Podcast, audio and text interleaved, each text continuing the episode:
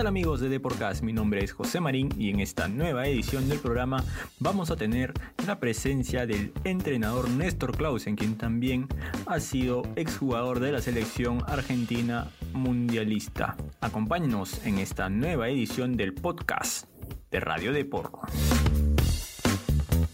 Estás en Deporcast, un podcast de Radio Deport con José Marín.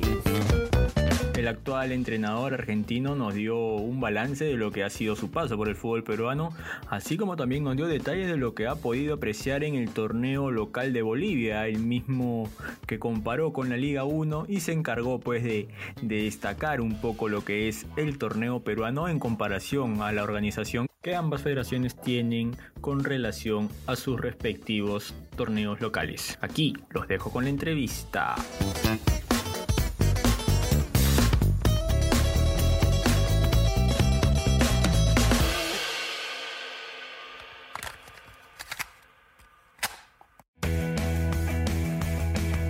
¿Qué tal? Los saluda José Marín. Bien, bien, profesor. Le voy a indicar un poquito cómo es el primer segmento del programa, ya que eh, hacemos a todos los invitados llenar una, una, ficha de datos. Así que le voy a pedir, por favor, que me detalle su nombre completo. Héctor Orlando Clausen. Fecha de nacimiento. 29 de mayo de 62. Lugar de nacimiento. Eh, Arrufó, provincia de Santa Fe, Argentina. ¿Cómo se llamó el colegio en el que le tocó estudiar?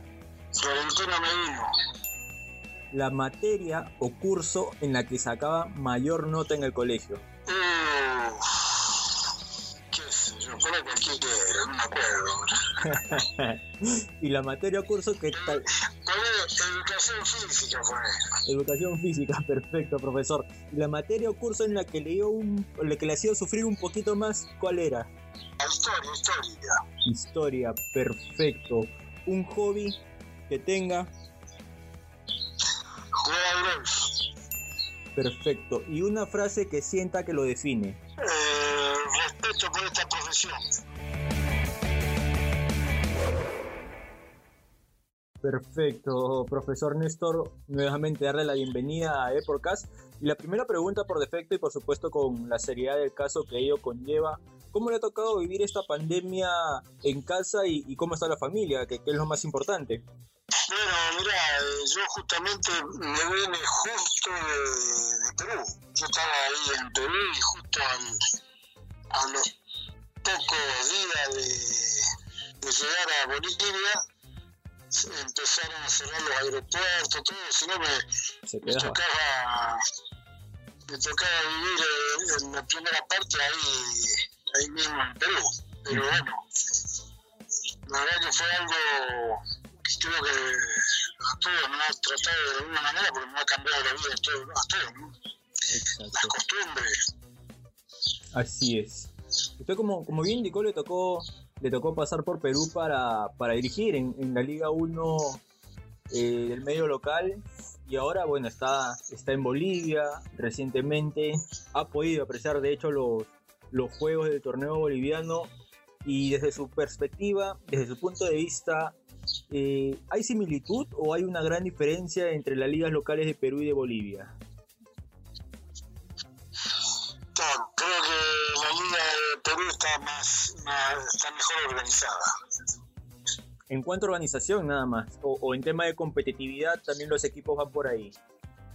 No, no, la competitividad también yo creo que allá está unos escalones más por arriba del fútbol boliviano. ¿Se juega ya con público en, en Bolivia o todavía no? Sí, sí, sí, ya se juega con público. Bueno, justamente mañana hay un clásico acá en Santa Cruz donde está autorizado el 80%. Perfecto, qué bueno que, que, ya vaya retornando el público al estadio. Acá también le comento. De hecho, me imagino que también debe estar pendiente a, cómo se está desarrollando el torneo local, que, que, para los playoffs se está pensando habilitar el 20% recién de la capacidad, así que poco a poco vamos a ir retornando también al estadio. Ahora, don Néstor, usted ha sido un jugador argentino que tuvo la oportunidad de llegar a, una cita mundialista, ¿no? También así como le he preguntado como Bolivia y por Perú, de hecho me gustaría preguntarle por Argentina, nuestra Argentina que, que llega de ser campeón en la Copa América y que va muy bien en las eliminatorias. ¿Cómo se percibe este buen momento de la selección en el país, con los colegas? Bueno, es una, selección nueva que al principio con, eh, con un cuerpo técnico nuevo también, de poca experiencia, lógicamente siendo un país exigente había muchas dudas. Pero bueno, de a poco con los resultados eh, y bueno, sobre todo con esta eh, con este logro de la Copa América yo creo que terminó eh, de convencer ahora van a trabajar con, con, mucha más tranquilidad y yo creo que este, este equipo va a seguir creciendo ya que bueno Messi se ha sacado la mochila esa de no poder ganar nada con Argentina y ahora es como que como que se ve más liberado y eso está, se lo ve motivado a él y, lógicamente motiva al resto del equipo. Ahora, de esa mochila que, que, me habla, de hecho usted ha sido futbolista, también entrenador ahora, y entiende un poco las dos partes de, del problema, por así llamarlo, ¿no? Este, esta mochila que cargaba Lionel hasta antes de campeonar en la Copa América, ¿realmente siente que, que influenciaba en los resultados que obtenía con Argentina? Sí, sí, por supuesto. Eh, por lo que te dije, eh, bueno, Argentina es un país muy futbolero, con un público y, bueno, por momento era, era hasta maltratado en su análisis de lucha porque al no lograr nada con Argentina eh, siempre lo iban a comparar con, con Maradona y bueno, eso quiera o no quiera, es un ser humano que todo ser humano eh, necesita ser elogiado para, para, para agrandarse, ¿no? Y bueno, sin embargo, a él había eh, todo lo contrario, no, no, no solo que no podía ganar nada en Argentina, sino que había perdido varias finales y eso es como que quiera o no quiera, es algo más allá de que era el mejor del mundo, que hacía, ganaba todo en, en, Barcelona, él, mismo lo dijo de que estaba en deuda con los con, en, darle una alegría, ¿no? Y usted que, que, ha tenido la oportunidad pues, ¿no? de, ser mundialista, de ver cómo se desempeñaba la selección argentina hace algunos años y de ver cómo se desempeña ahora, ¿Siente que tras ganar esta Copa América Argentina llega con un cartel un poco de favorito para llevarse eh, el, Mundial? ¿O las selecciones europeas ya nos han sacado una importante ventaja a las sudamericanas? No, hay, que verlos, hay que verlo. No, no, yo creo no hay que adelantarse a nada porque también no solo podemos hablar de Argentina, también está Brasil, que son dos países que futbolísticamente han ganado su respeto, pero eh, es como que han sufrido un recambio, ¿no? Eh, jugadores que, que, nuevos que han comenzado a integrar la selección nacional, que tienen que tener su tiempo para para que se vayan adaptando, acostumbrando. Brasil ya pasó, ya, ya ha superado esa etapa eh, nuevamente volvió a ser una potencia y Argentina está saliendo de esa etapa de, recambio que justamente eh, con este logro de la Copa América ahora podemos hablar ya de, jugadores jóvenes confirmados porque en definitiva en el fútbol eh, lo que te termina de confirmar son los buenos resultados. Y ganar una Copa América eso es una le podemos dar una chance a Argentina como para que sea uno de los favoritos, pero no el, el, llamado a campeonar, tal vez. Claro. Claro, claro. Yo creo que a, Argentina, Brasil, bueno, hay que agregarle Inglaterra, Italia, Alemania, los países del centro.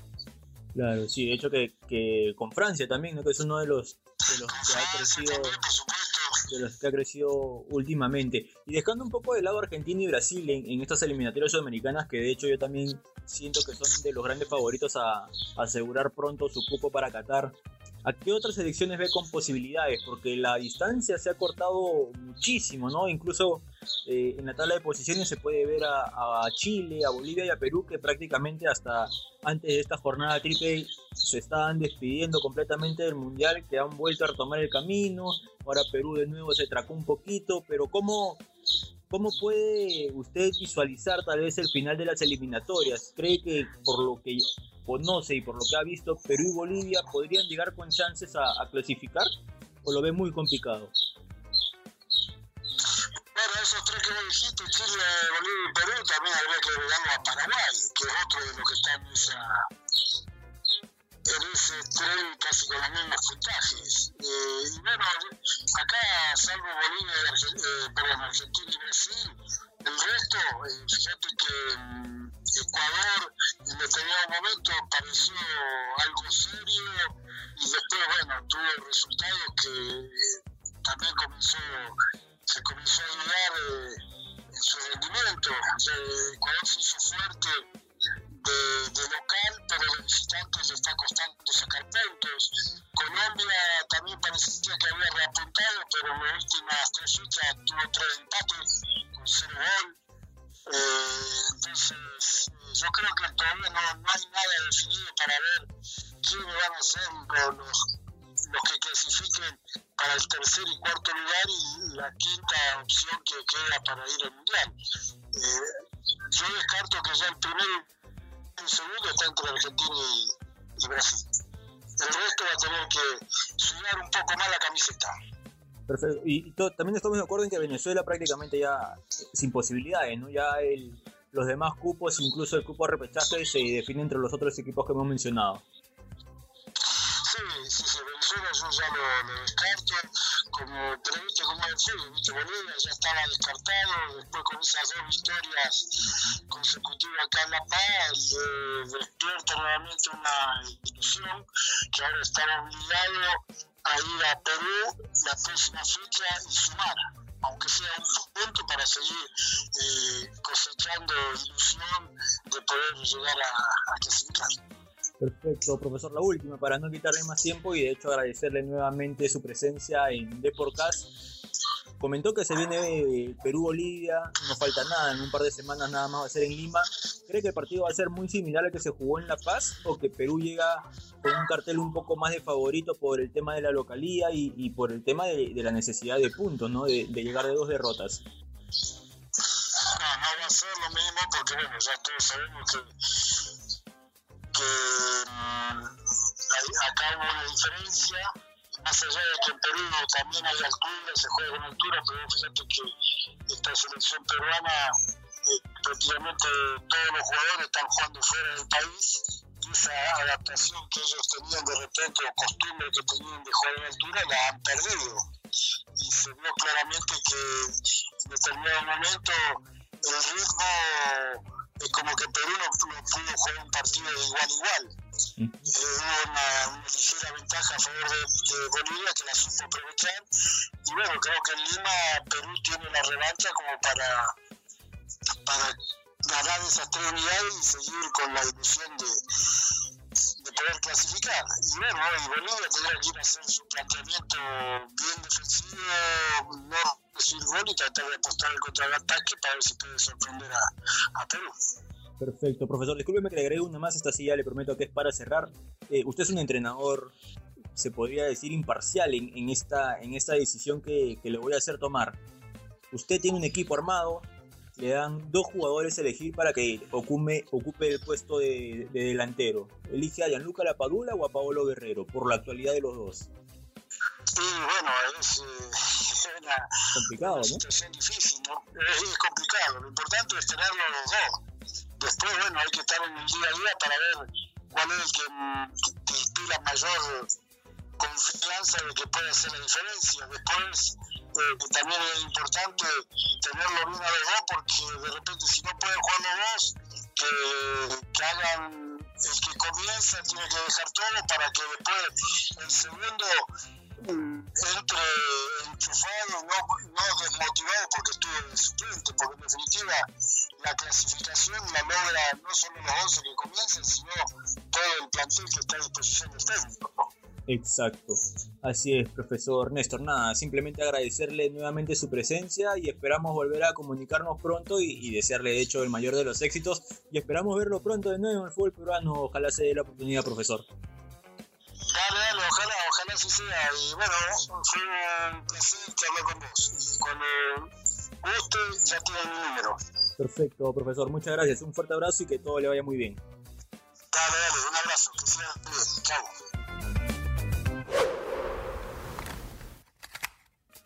Néstor Clausen nos dejó en claro que de hecho siente que el torneo peruano tiene una mucho mejor organización que el boliviano, así que vamos a partir desde ahí para ver si tenemos alguna ventajita ante el elenco altiplánico para lo que será una nueva jornada doble de eliminatorias rumbo a Qatar 2022. Bien amigos, eso ha sido todo por mi parte. No olviden de dejar sus comentarios y conmigo será hasta una nueva edición de The Podcast. Chao. Nos encanta saber tu opinión. Coméntanos y deja tu valoración de Deporcast en Apple Podcasts. También no te olvides de seguirnos en Spotify, Spreaker y Google Podcasts.